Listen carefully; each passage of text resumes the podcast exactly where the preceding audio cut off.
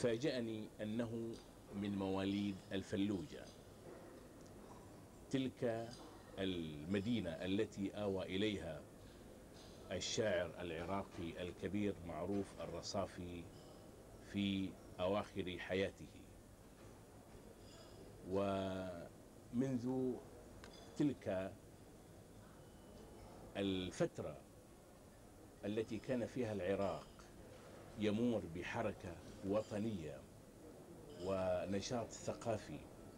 كان ضيفنا يترعرع في ظل تلك الأجواء. اليوم تتحول الفلوجة إلى مسرح لأحداث دامية في هذا العراق الشقيق الحبيب. ويوسف العاني أحد أبرز الرموز الثقافية لا في العراق وحده وإنما في العالم العربي هو هذا الذي يقف على هذه الخشبة لكي يستجلي معنا تاريخ العراق الثقافي الحديث عبر تجربته المميزة كممثل مسرحي وسينمائي وناقد. نحن اليوم معه في برنامج مع المشاهير. أهلا وسهلا بك. يا أهلا وسهلا بك أستاذ يوسف آه، في ذلك الوقت كان العراق آه، قد انطلق على قاطرة الدولة الوطنية الحديثة. آه، نريد يعني أن أن نتفحص أن نتفحص ملامح هذه التجربة من خلال تجربتك أنت. ولدت في العشرينات أو نهاية العشرينات الميلادية بعد ثورة العشرين. وكان العراق وقت ذاك قد بدأ ينفتح على الآخر ويتصل ب يعني الثقافة الجديدة ويعيش صدمة الحداثة.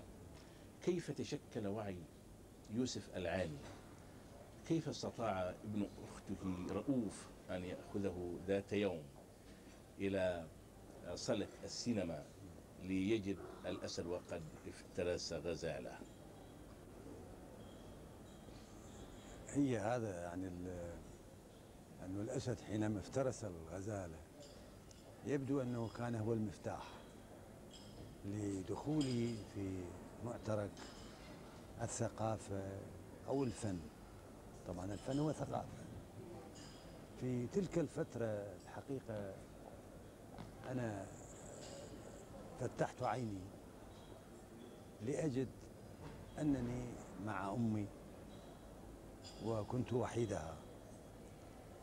وبعد ذلك فقدت أمي وأنا في الصف الثاني الابتدائي وانتقلت إلى بيت عمي مع أخي أيضا وأخي الكبير موجود في ذلك البيت. وبدأت أنظر للحياة من خلال موقعي في هذا البيت وفي جوانب أخرى من الحياة. ولكن يبدو وهذا طبعا اكتشاف اكتشفته أنا بعدين أنه أن لدي فضول كان. يعني حينما أرى شيئا و- و- وهناك دافع غلاب اسميه أن أكتشف ذلك الشيء الذي أراه. فكنت أسأل كثيرا عما يحيطني أو يحيط بي وحتى عن الأشخاص الذين أراهم يأتون إلى أخي أو إلى عمي آه، أو في بيتنا. فحدث شيء غريب يعني بادئ الأمر إنه وأنا طالب. وهذا هذه المعلومة قد تبدو معروفة لأن أنا مكررها عدة مرات ولكن مهمة.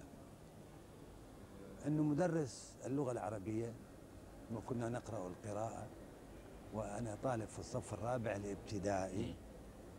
إن هناك مقطعا حواريا في ال- في القراءة وهي القراءة الخلدونية اتذكرها ففي شخص اسمه يوسف طحان وفي حوار يقدم نفسه وكأنها بمفهومنا الآن مونودراما. هو الوحيد الذي يتحدث. فرفعت إيدي وقلت له للأستاذ أنا أمثل هذا الدور. استغرب واسمه علي القزويني الله يرحمه. هذول أسماء تبقى بال- بالذاكرة يعني. فقال لي ليش أنت تمثل هذا الدور؟ بكل سذاجة وبس بكل ثقة أيضا. قلت له لأن اسمي يوسف. فالطلبه بالصف ضحكوا ضحكوا علي بشكل قاسي. فصار عندي نوع من التحدي إنه أنا أمثل هذا الدور. لكن كيف؟ عدت إلى البيت وحفظت المقطوعة كاملة وكنت بصوت عالي اردد أرددها وأمثلها كما اتخيل كيف تمثل؟ وبعد ذلك وجدت تشجيعا من زوجة أخي التي هي ربتني بعد أمي. وبالضبط قالت لي مثل. ورحت أمثل ودخلت معترك التمثيل في البداية. طالبا صغيرا لا يعرف شيئا عن التمثيل وأوشكت أن أنسى هذا الحدث. ولكن جاء فيلم طرزان الذي أشرت إليه والأسد يأكل الغزالة وابن خالي رؤوف هو اللي وداني إلى الفيلم وذعرت يعني خفت وقتها وعدت إلى البيت وقررت أنه بعد ما أروح أشوف شيء اسمه السينما لأنه هاي قضية مخيفة و و و لكن ابن خالي الله يرحمه بدأ يقنعني بأنه هذه القضية هي مو حقيقة.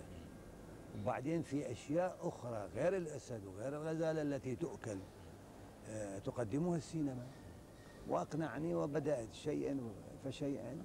وإذا بمرور الزمن أكون ممثلا سينمائيا وأكتب سيناريو وأكتب نقدا عن. السينما زائدا أنه خط المسرح.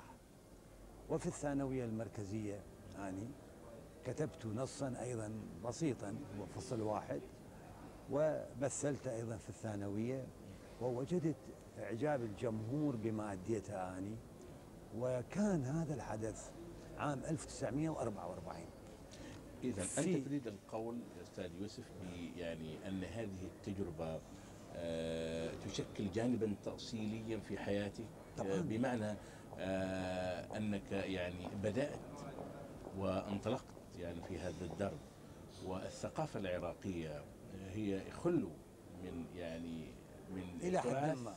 مسرحي ومن ثقافة الصورة. يعني أنتم لستم مثلا مصر أو مثلا لبنان أو سوريا حيث بدأت يعني التجربة المسرحية في منتصف القرن التاسع عشر. لو أردنا أن نبحث عن يعني المؤثرات آه، التي يعني آه، شكلت أو عملت على انطلاق ال- التجربة المسرحية والسينمائية في العراق هل نوعز ذلك مثلا إلى السينما المصرية؟ لا. آه، هناك مع الأسف يعني عدم معرفة بواقع المسرح العراقي وتاريخ المسرح العراقي. وأنا فعلا كنت آه، يعني أنتقل إلى هذا الجانب بس طبعا أنت أشطر مني أدخلتني الآن بهذا الموضوع وهو أنه حينما مثلت أول مسرحية في 24 شباط 1944 كنت أقلد ممثلين في السينما المصرية. أقلدهم. أن أمثل بشار واكيم يوسف وهبي وإلى آخره. نجيب الريحاني. لا أوه. هذا هذا هذا هذا خالد وهذا أستاذ كبير وأستاذي فعلا يعني تأثرت به إلى حد ال- الوله. فبالمسرح كان أكو خلفيات له وأعمال مهمة وذات تأريخ لأن مسرحنا العراقي وإن بدأ كعرض مسرحي في العشرينات فهناك تراث ثقافي مسرحي؟ في العراق موجودة في كتب وفي محاولات للكتابة المسرحية. وحتى اكتشفت أن سليمان فيضي. أحد الصحفيين وأحد الوطنيين العراقيين له كتاب. هذا الكتاب هو على أساس أنه آه، رواية. اكتشفت أنه مسرح لرواية. مسرحة الرواية. يعني أول محاولة لمسرحة النص الأدبي هذا كان موجود بالعشرينات. زائدا هناك كتاب كتبوا للمسرح من جملتهم مثلا موسى الشابندر وكان وزيرا للخارجية بعد ذلك.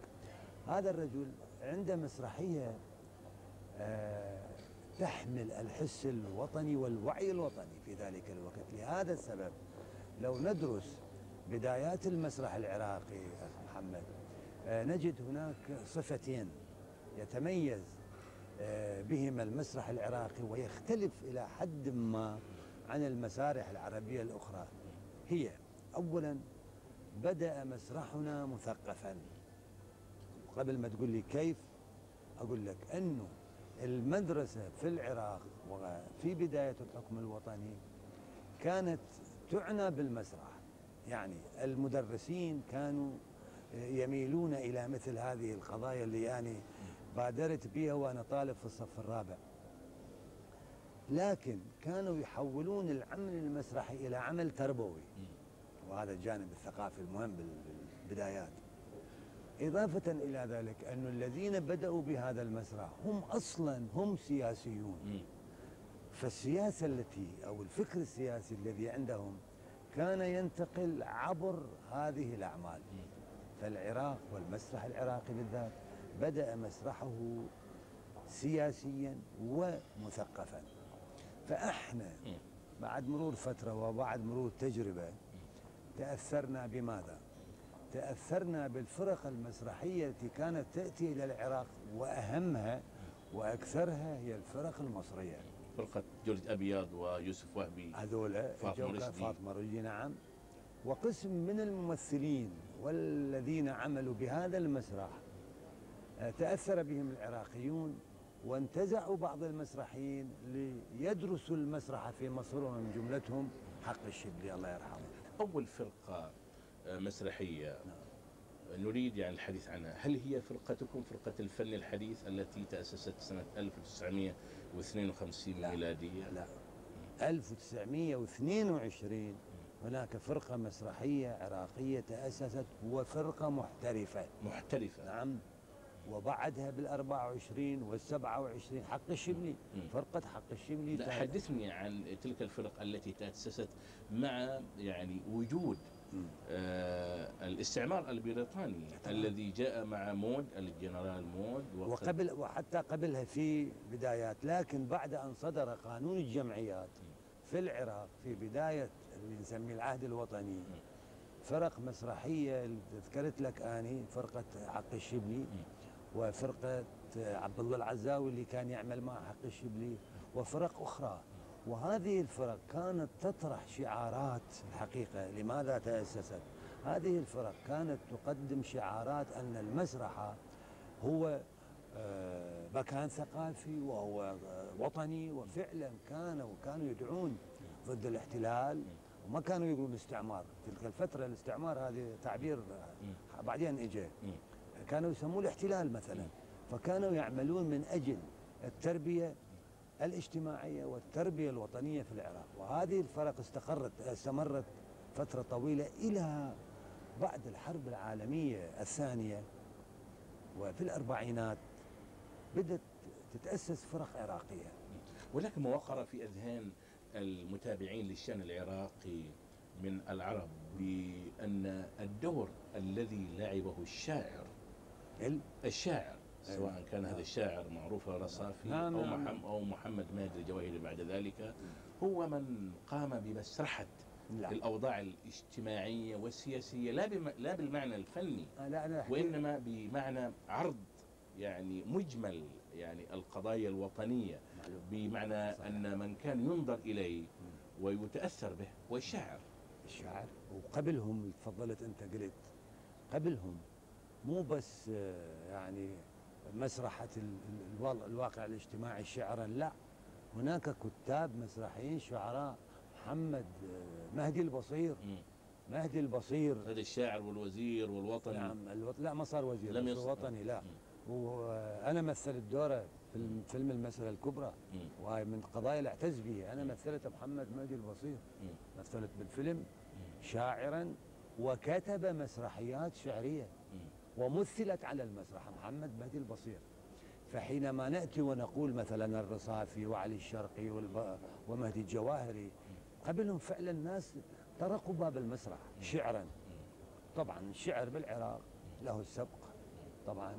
وبالنسبة للفنون الأخرى نذكر الفن التشكيلي والموسيقى وإلى آخره. لكن قصدي آه، مو انت قلت تعبير حلو عجبني إنه الحداثة بالقضية أنه تحديث المسرح في المفهوم المش الحديث جدا وإنما القديم إنه تجديد المسرح.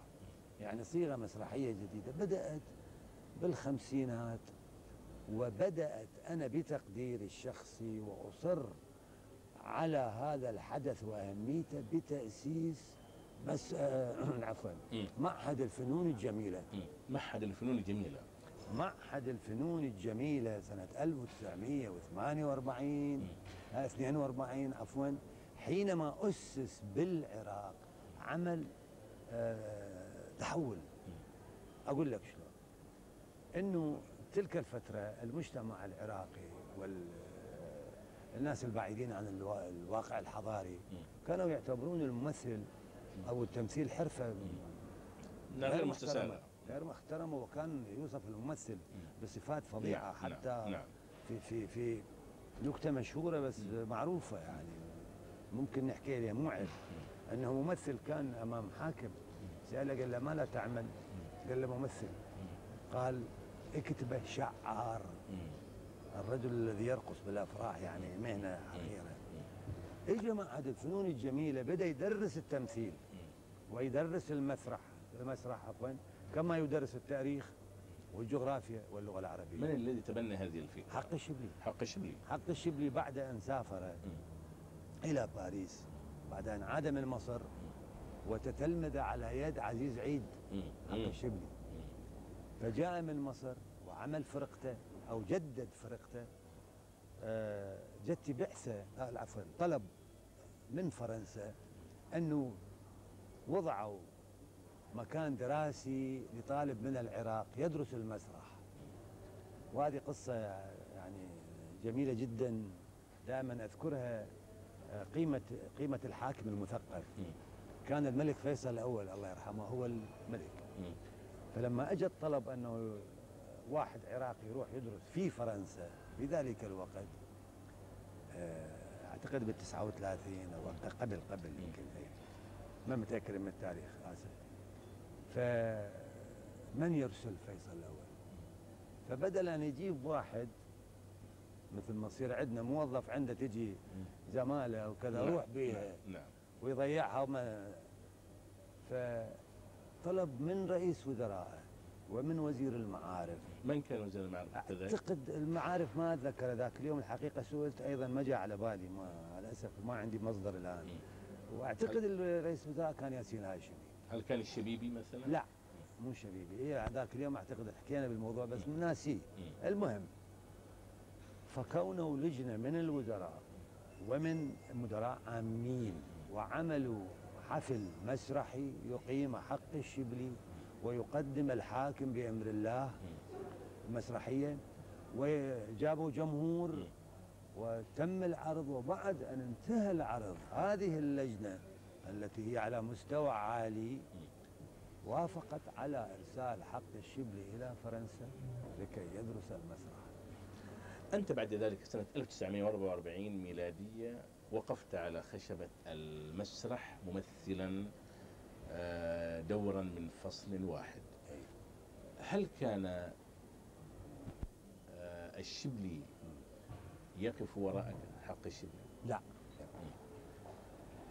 أستاذ حق الشبلي سنة 1949 50 التقيت به في سفرة إلى تركيا كنا وهو جاي من تركيا. آه لكن قبلها عفوا آه التقائي به رسميا إنه كلية التجارة والاقتصاد قدمت مسرحية في سبيل التاج إخراج حق الشبلي في سبيل التاج للمنفلوطي لا. آه، وإنما يعني مو المنفلوطي هي معد أعداد أعتقد أيضا بين الفرنسية وإلى آخره في سبيل التاج ال- فهو اجى وأنا كان عندي مشاركة في مسرحية عودة المهذب. هذه كتبها الله يرحمه. صديق عزيز وتوفى مبكر. كتب النص بعدين كان مريض. فأنا عدلت بالنص ومثلت الدور الرئيسي في المسرحية. فبعد في سبيل التاج قدمنا نصا عراقيا. فهو شاهدني بهذه المسرحية. فجاء علي وقال لي أني أريدك راح أشكل فرقة قومية عراقية أنت تكون عضو بها قلت له إيه ما إحنا آه، أتذكر من التقينا من جيت من تركيا أنت. وعندك هذه الفكرة بس قلت تطلب لازم إلا خريجين خريجي معهد.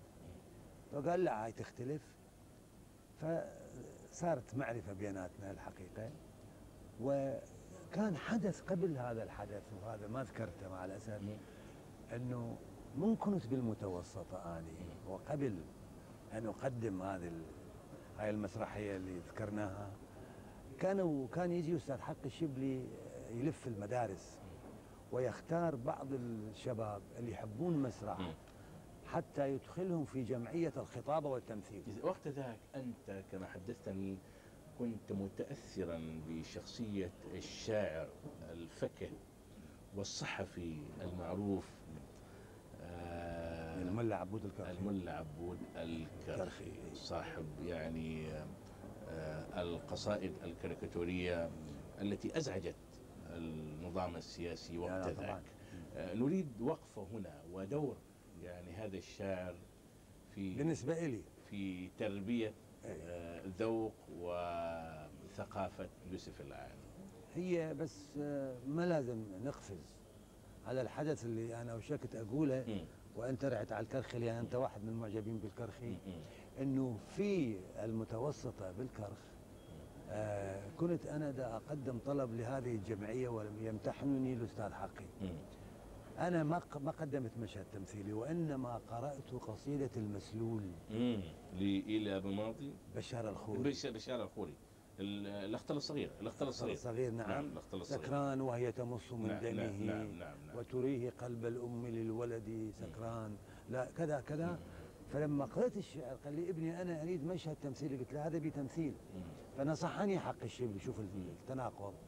نصحني قال لي يا ابني أنت تستطيع أن تشتغل كل الشغلات عدا التمثيل. مم. أشبه بطردني يعني.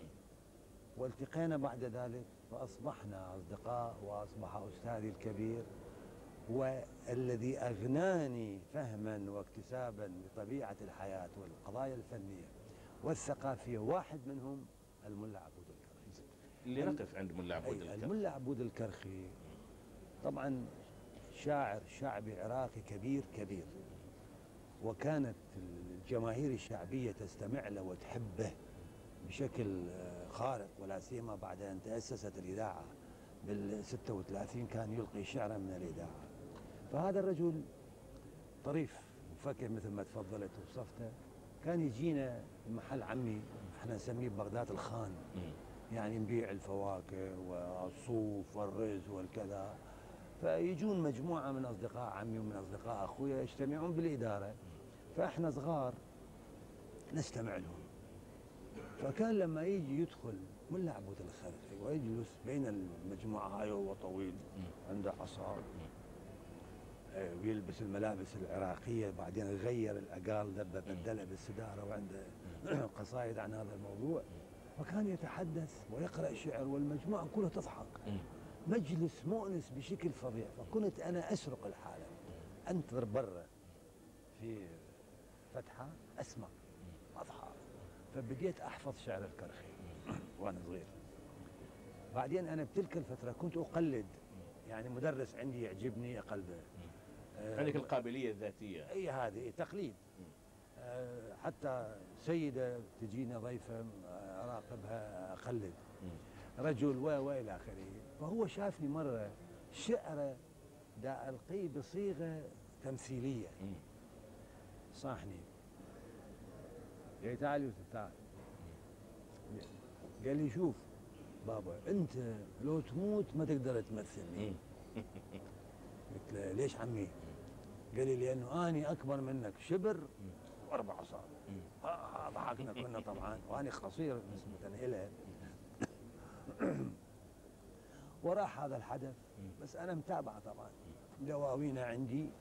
كل قصيدة جديده تظهر نقراها ونحاول نحفظ منها. إلى أن فرقة المسرح الفني الحديث ببداية الثمانينات عدينا مسرحية اسمها ليله بغدادية مع الملا عبود الكرخي. جميل. الحقيقة صاحب الفكرة كان سامي عبد الحميد. وتعاونت وياي طبعا بالإعداد وعملنا المجموعة كلها بالفرقة. نعمل عمل جماعي. وهذه إحدى تجارب فرقة المسرح الحديث. واللي سميناها بعدين الفن الحديث. فبدينا. نشتغل عمل حسي إحنا استمتعنا به بشكل فظيع. واحد. ثانيا نعرف أنه مؤثر هذا العمل. وهذه النصيحة مالته أنه أنت لا تستطيع أن نعم. تمثلني في رأسي. فكتبت مقدمة الحقيقة للمسرحية أنه أنا آتي متأخرا. للمسرح. وحينما أتأخر عن موعد افتتاح الستارة يخاطبون الجمهور أنه من يستطيع أن يمثل الكرخي؟ وبعدين آتي أنا متأخر وتصير مسألة نكتة حلوة أنه ليش تأخرت؟ فأشرح لهم أسباب تأخري. فكل يوم كنت أبتكر حدث. ومع الأسف مع الأسف مع الأسف هذا غير مسجل هاي المقدمة. لأن هي لو تجتمع تأخذها أنت إحنا قدمناه في أكثر من شهر يعني المسرحية. لو نأخذها تطلع فد, قضية يعني. المهم فأثناء ما يصالحوني أن أمثل ولازم أمثل فأبدي أمثل فأقول لهم للجمهور أقول لهم الملا عبود الكرخي الله يرحمه أحكي لهم مال قضية أنه أني أصغر منه وهو أطول مني. فأشرح أنا كيف راح أمثل الكرخي. فأقول أنني سأمثل مضمون الكرخي روح الكرخي فكر الكرخي وليس شكل الكرخي. لكن سآخذ من الكرخي شكلا أن يكون هو أن أكون أنا الكرخي. أنه حينما أضع السدارة نعم. أكون الفيصلية. الفيصلية. حينما أخلع السدارة أنا أعود يوسف العاني. وهذه القضية استغليتها استغلال آخر. طلب مني في باريس أن أقدم الكرخي. فقدمتها مونودراما. لكن بصيغة أخرى ما عدا مساعدين اثنين بيدهم أوراق يساعدوني أحيانا يعني ينطون حوارات. فسميتها وفي لندن أيضا قدمتها سميتها محاضرية. أقرأ أبدأ بمحاضرة عن الملا عبود الكرخي.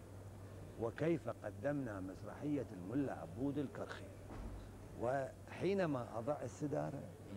أتحول أنا الملا عبود الكرخي فأبدي بالتمثيل كاملا. وبعد ذلك أخلع السدارة وأكمل حدثا آخر أو معلومة أخرى عن الملا عبود الكرخي. وكانت تجربة جميلة جميلة جدا. وحتى أذكر الصديق العزيز الفريد فرد كان موجودا. المسرح المصري الشهير. آه، طبعا. فكتب عن ال- عن هذا العمل وكتب عن فكرة المحاضرية آه، يبدو أن صديقك الكاتب المسرحي المصري الشهير الفريد فرج حينما آه، حي آه، هذا المصطلح الجديد آه، المحاضرية. الذي يجمع بين شخصية المحاضر والمسرحي وأنت أستاذ يوسف حقيقة آه، يعني فوق كونك ممثلا مسرحيا وسينمائيا فكذلك ناقد بارع وقد يعني قرأت بعض المقالات والدراسات. أهملت نقطة مهمة. أنا كاتب مسرح وكاتب بالتأكيد. وهو هو- وهو كذلك إيه كاتبا يعني. مسرحي. هل كان في آه، باله آه، تجربة توفيق الحكيم عن المس رواية؟ هو فعلا رأسا يعني المحاضرية شاف محاضرة قاعد وبدأ يشاهد. وبعدين تمثيل قال لي ذكرتني بالمسرواية مم. أنه. بين المسرحية وبين الرواية. فعلا أكو ق- يعني توفيق الحكيم لما آه، عبر عن كتابه هذا بالمسروايه مم. هذه محاضرية فعلا مسرحية ومحاضرة مس- فكان فعلا هو منتبه لهذه النقطة بالذات أيضا التأثير المصري في الثقافة العراقية ذكرت قبل قليل بأن بعض الفرق المصرية كانت تزور بغداد كحالها حينما زارت آه، بعض العواصم العربية في الثلاثينات والأربعينات وذكرت من بين هؤلاء نجيب الريحاني نجيب الريحاني هذا الممثل الموهوب آه هذا المعجون ممثل. بطي- مو بطيلة ممثل. مم. كان فيلسوفا. يفلسف التمثيل هذا الرجل. ولو قاطعتك يعني تعذرني جدا إحنا في بداية إعجابنا بالسينما المصرية طبعا في شخصيات أنا أقول لك. أنا كنت طالب بالثانوية كنت أحفظ مشاهد من السينما. وأمثلها بالصف أحيانا مم. ف مثلا. نجيب آه، كان بشار وكيل. مم. يعجبني أحفظه. حتى باللهجه اللبنانيه هذه مسألة عويصة تحتاج لشيء كثير من الحصافه والحنكي وكذا. أحفظها. وأمثلها. فتح القصري مثلا. هذول كنت معجب بهم. لكن حينما فوجئت أول عمل سينمائي أشوفه لنجيب الريحاني صعقت. ما هو؟ كان أعتقد كان سلامة في خير. السلامة في خير. وبعدين طبعا بديت أتابع كل أفلامه. وأكتب عنها طبعا كتابات ساذجة بذاك الوقت بس أسجلها بيوميات. يعني عندي لحد الآن ممكن الطالب بالثانوية اسجل يوميات. مع الأسف قسم منها. احترقت. يعني وقسم منها اوشكت أن تحترق أخيرا. بس أنقذت. أكتب. فأكتب عنها. كان أصب تحولت إلى نجيب الريحاني كمثل أعلى لي. إن صرت ذات يوم ممثلا على المسرح المسرح ال- هل بسبب جذوره العراقية كما يقال؟ بأن نجيب الريحاني هو أيوه. نصف مصري ونصف عراقي. اي يقال إنه اصله عراقي. صحيح. موجودة هذه المعلومه بس المهم إحنا إحنا اكتشفنا نجيب الريحاني وهو يمثل على المسرح ثم يمثل في السينما. كنجيب الريحاني بلهجته وبحواره العميق وبتأثيره وبعدين أكو نقطة مهمة. يعني إذا تسمح لي شوية أفصل بيها. وهذه اكتشفناها بعدين إحنا إنه أنت تضحك الناس. هذا الضحك إن ضحكت وانتهى خلاص. هذه مخاطبة عاطفية. لكن الكوميديا التي هي تحمل عمقها واللي تحمل جذورها وتأثيرها شوية نتجاوز يعني بتنظيرنا. الجانب البرشتي مم. أنه حينما تضحك الشخص وبعد أن تضحك يعني يضحك هذا المتلقي يبدأ يفكر. فأنت تثير هذا المشاهد فكريا. وليس عاطفيا فقط. وهذه طبعا موجودة في كوميديا الكوميديا. السوداء. آه، كوميديا الموقف. أيوة okay. بس كوميديا السوداء اللي أنت مثلا تضحك عن حالة وبعد أن تضحك تسوي تتألم. يعني في إحساس إنساني آخر غير هذا الضحك المجرد. نجيب الريحاني كان حينما يمثل مشهدا أو موقفا يدعوك أنت يا متلقي لا لأن تضحك فقط وإنما لأن تفكر أيضا. وهذه أنا حاسها يعني من طالب الثانوية وبعدين صرت طالب كلية الحقوق مم. وأتابع أعماله. تحس أنت هذا بعد ما يضحكك. يدعوك لأن تفكر لأن أنا كنت أفكر. يعني ليش هذه الحالة وقعت؟ وليش هذا الشخص محتاج لكذا وكذا؟ فهو يدعوك لأن تشاركه التفكير آه، بالموقف أو بالحالة أو بواقع الشخص. فلذلك أنا أعتبر نجيب الريحاني بالنسبة للكوميديا العربية عموما هو قمة من القمم ومدرسة من المدارس. لذلك أنا أتأسف أحيانا حينما أقرأ لبعض الممثلين الكوميديين. ومنهم من قضى نحبه أنه كان يقول وما ذا يعني نجيب الريحاني إحنا موجودين وإحنا نمثل أحسن. يعني هذا هي مو قضية تمثل أحسن. لذلك ال- ال- التيار اللي شاع الآن تحس بحاجة بحاجة لواحد مثل نجيب الريحاني ليس ممثلا مثل- مثل ما قلت قبل شوي. نعم. وإنما يفلسف الكوميديا اللي عملها وقام بها نجيب الريحاني ذهبت إلى بيروت طالبا في كلية الحقوق. لا بالجامعة الأمريكية. بالجامعة الأمريكية؟ أي. لكي أدرس الطب. الط- الطب. أي بس وتحولت بعد ذلك إلى طلب للحقوق؟ الحقوق بالعراق رجعت. بعد أن بعد أن فشلت يعني.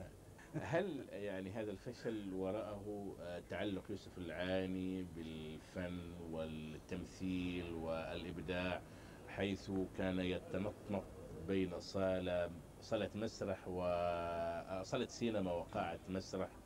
وجدناك ذات يوم وأنت تختصم إلى حد ما مع رفاقك حينما ذهبتم لمشاهدة غرام وانتقام. فأصر يوسف العاني رغم ضيق آه، ذات اليد. بأن التذكرة بالصف الأول. بالصف الأول نعم. بينما هم جلسوا الدرجة الأولى. نعم. آه، حدثنا عن هذه الحقيقة ما أثرت على مستواي الدراسي. مم. وأنا ما فشلت الدخول للكلية الطبية بسبب آه، مستواي الغير مؤهل للكلية الطبية وإنما فشلت بالفحص الطبي. مم. لأنه في شروط عندنا بالعراق.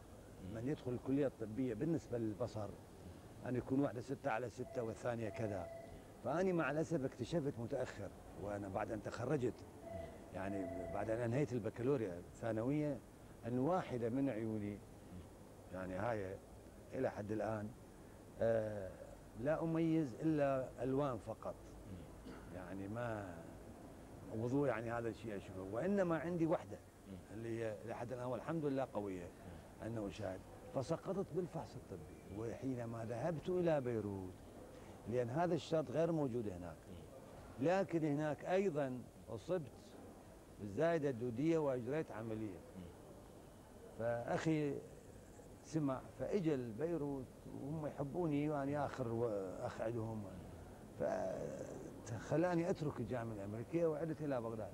ولما عدت إلى بغداد أمامي كلية الحقوق. ولو أنا فرع علمي كنت مش فرع الأدبي. فدخلت كلية الحقوق. واستمرت طبعا إلى انهيت الدراسة ومارست المحاماة فترة.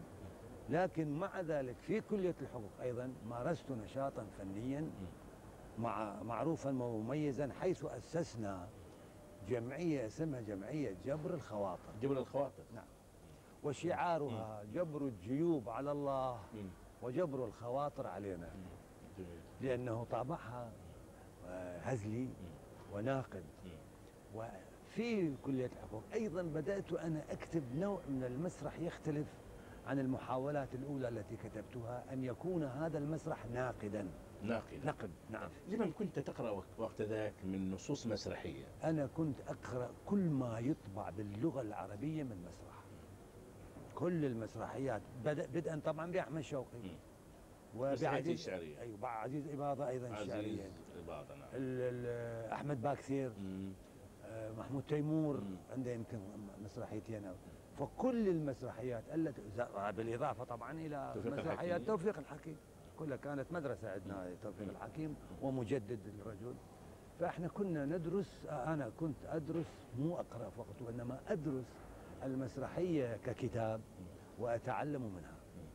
زائدا كان كانت بداية لل- للمسرح عندنا وفي كتاب مسرحيين و ت- تنشر بعض المسرحيات. فعندنا مثلا كان كانت صفاء مصطفى. هذا رائد من رواد المسرح العراقي كاتبا. كاتبا. كاتبا نعم. وعنده مسرحيات. فكنت أنا أقرأ وبعدين كان صديقي هو وأستاذ عندنا يدرس بالمعهد لأن أنا بعد ذلك وبعد أن انهيت الحقوق دخلت معهد فنون جميلة وأنا محامي. مم. وأنت محامي؟ أي نعم قسم المسائي. لأن هو كان دراسة مسائية. من كان يدرسكم؟ على رأسهم طبعا أستاذ حق الشبلي. هو يدرسنا تقريبا يدرس أكثر الدروس. وبعدين المعيدين من خريجي المعهد أيضا ينقل محاضرات من جملتهم الأستاذ إبراهيم جلال. هو كان على رأس المجموعة وكانت علاقتنا بإبراهيم قوية. وبعدين آه، إحنا وإبراهيم بعد أن منعنا أن منعت أعمالنا في معهد الفنون الجميلة أسسنا فرقة المسرح الحديث في عام 1952 واستمرت هذه الفرقة والحمد لله إلى حد الآن. كيف استطعتم أستاذ يوسف آه، عبر هذه المؤسسة الأهلية أن تحتالوا نعم. على جملة يعني الأوضاع السياسية القلقة التي مرت بالعراق. كيف استطاع يوسف العالي أن آه، يخاطب مجتمعا مثقفا في الغالب في العراق بينما كانت أيضا ظروف القمع السياسي يعني تمر في كل عليه؟ العهود في كل العهود. يعني هذه يعني معادلة إحنا صعبة. إحنا التعبير يعني ما احتلنا. وإنما تحايلنا. يعني أنك أنت تفهم الرقابة. التي تراقبك. وحينما تقدم العرض ال- المسرحي وتخاطب الناس تعرف كيف تخاطب الناس. أن يعني توصل ما عندك من فكر إلى الناس. لكن في نفس الوقت يتحمل هذا الطرح عدة تفسيرات فنحن نضع وأنا محامي نضع مسبقا خط رجعة مم. أنه فيما إذا قيل لنا كذا نقول لهم كذا. هاي واحدة ثانيا الزخم اللي كان يصير من إقبال الجمهور لمسرحنا آه، يخيف الجهات الأمنية بصراحة. يعني لكن ما كانوا يجرؤون يعني آه، منع كامل. وإنما هم يتحايلون أيضا علينا. في إيجاد سبب لإيقاف العرض المسرحي وبقينا فترة طويلة بين منع وعدم منع. وكنا ننفذ من مجالات أخرى. يعني إحنا إذا نقدم النص يوسف العاني مثلا مسرحية ماكو شغل أو ست دراهم أو أو أو, أو تراقب بدأنا نعمل مع الجمعيات المجازة جمعيات اجتماعية وثقافية. هذه مجازة. هذه من حقها تقدم عروض. بلا ما تروح تأخذ الإجازة أو الشكليات اللي تمر بها الفرقة حينما تريد أن تقدم شيئا. فبهذا بهذه الطريقة استطعنا أن نقدم عروض اللي هي لو قدمناها مواجهة باسم الفرقة تمنع. واستمر هذا السياق لفترة طويلة.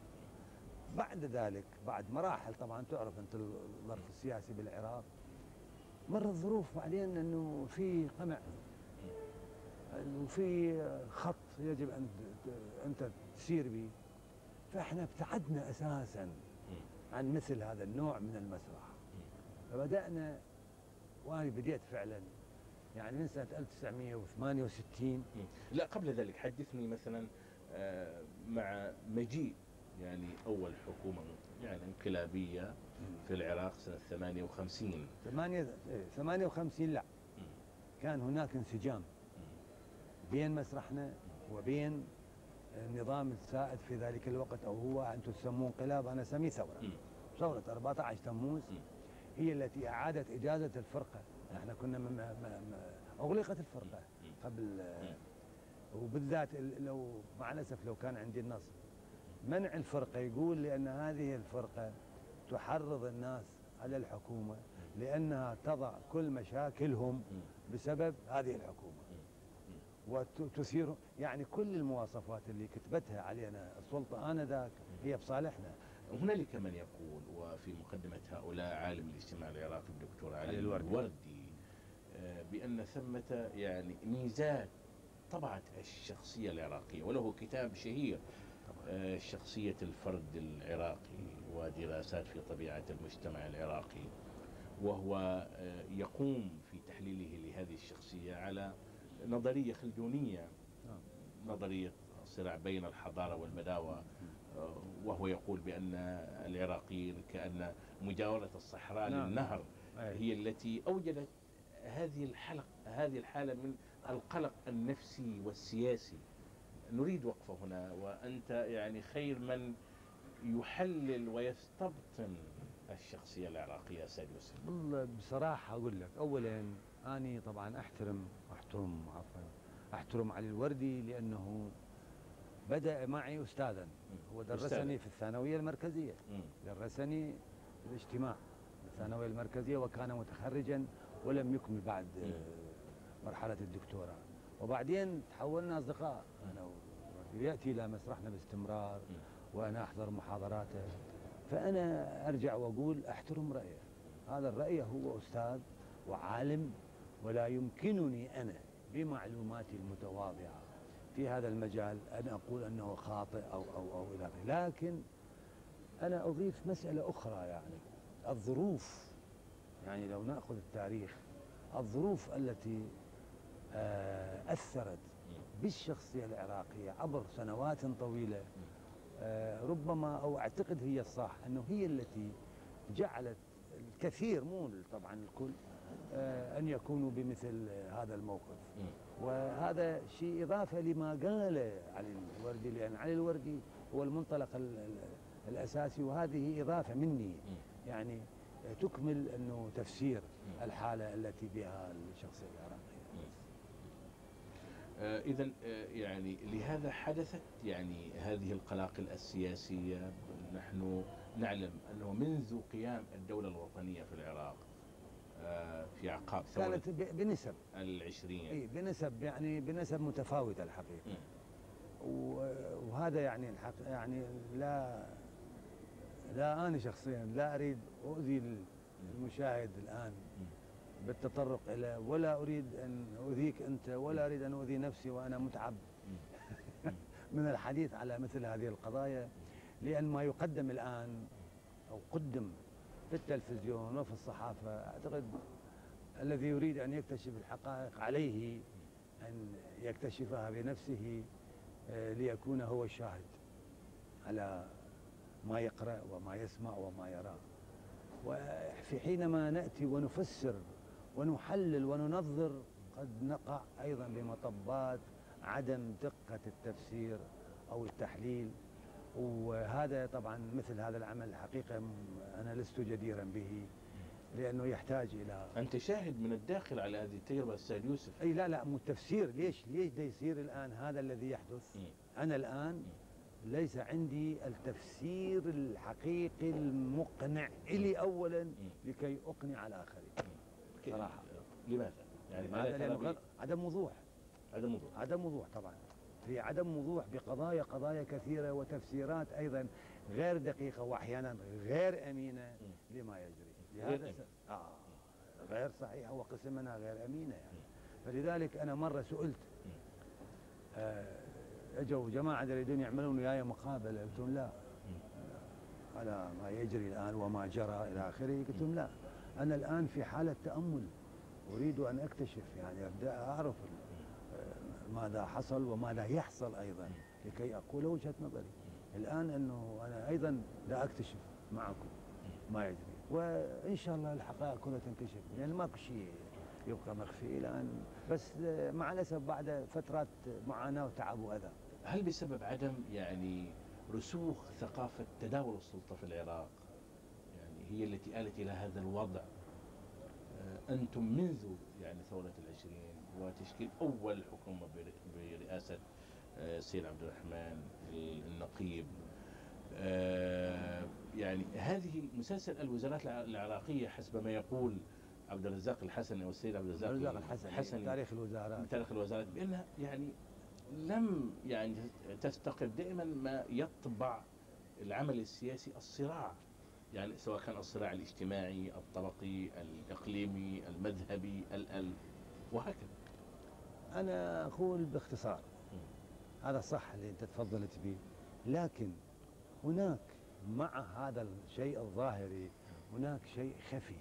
هناك خلف الأحداث. هناك فد ما أعرف شو أوصفها هناك قوى أخرى. وهناك تأثيرات أخرى. هي التي تؤدي دورها وتفعل الفعل اللي إحنا بالنسبة لنا نرفضه ومرده وهذا اللي إحنا نتمنى وكنا نناضل من أجله حينما نقول بالبداية العشرينات إنه مرد الاحتلال واحد. بعدين تطور المفهوم وكنا ضد الاستعمار بتظاهراتنا وبكتاباتنا وبمواقفنا وحتى بمسرحنا. إحنا ضد الاستعمار. لأنه موجوده موجود هذا الظل هذا الشيء الخفي الذي هو يسير كثير من الاحداث وطبعا ما انقطعت ولكن حقيقة يعني كيف يستعيد التاريخ دورته أحيانا بشكل ميكانيكي يا يوسف في لا العراق لا. مع بداية تشكل الدولة ومجيء الاستعمار أو الاحتلال البريطاني إلى العراق. يدخل تقريبا من نفس المكان. يأتي من آه، أم قصر. وتعبر جيوشه على خط البصرة إلى العمارة وصولا إلى بغداد. ويأتي الجنرال مود آه، وهو يبشر بأنه جاء آه، ليس فاتحا. ليس فاتحا وإنما يعني يعني. يعني مصلحا أو كذا أو نعم كان له جملة شهيرة. أيضا ما حصل مؤخرا يكاد يكون نفس الوضع. أيضا جاء الأمريكان هذا لازم. لازم نسأل الاستعمار. إحنا لازم نسأل الاستعمار والمستعمرين الذين هم يعملون بنفس السبيل أو بنفس الخط. لأن أنا شخصيا الحقيقة لست عسكري ولا أريد أن أتفلسف بأمور الحقيقة آه، لا أتقن التفسير بها اولا. ومثل ما قلت لك قبل شوية ولست مقتنعا بما جرى وبما يجري. لهذا أنا إن شاء الله يعني وأترك هذا للتاريخ الآن. ولما سنكتشف بعد حين وإن شاء الله نلتقي أنا وياك ونعمل لقاء بعد أن تزول هذه الغمة هذا وهذا هذا الثقل ال- على صدورنا وعلى قلوبنا وفي أمل سعد الله والنوس. إذا تتذكر في نعم. يوم المسرح العالمي قبل كم سنة قال نحن محكومون بالأمل بالأمل. فخلينا محكومون أو خلونا محكومين بالأمل آه، كي نستطيع أن نمارس حياتنا بشكل طبيعي. وإلا حينما يكون الكابوس كابوسا علينا ويغلق عيوننا ويغلق آه، رؤوسنا وآذاننا لا حرام. يصبح الإنسان شبه ميت وهذا مرفوض.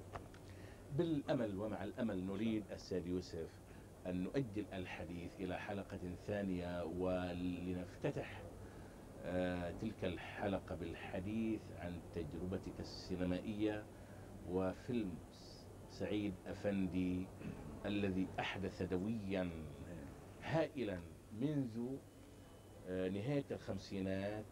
إلى حصولك. على جائزة معهد العالم العربي سنة 1997 أي 1997 98 أي 97 على كل حال. أهلا وسهلا بك. شكرا جزيلا. أستاذ يوسف. الله يخليك.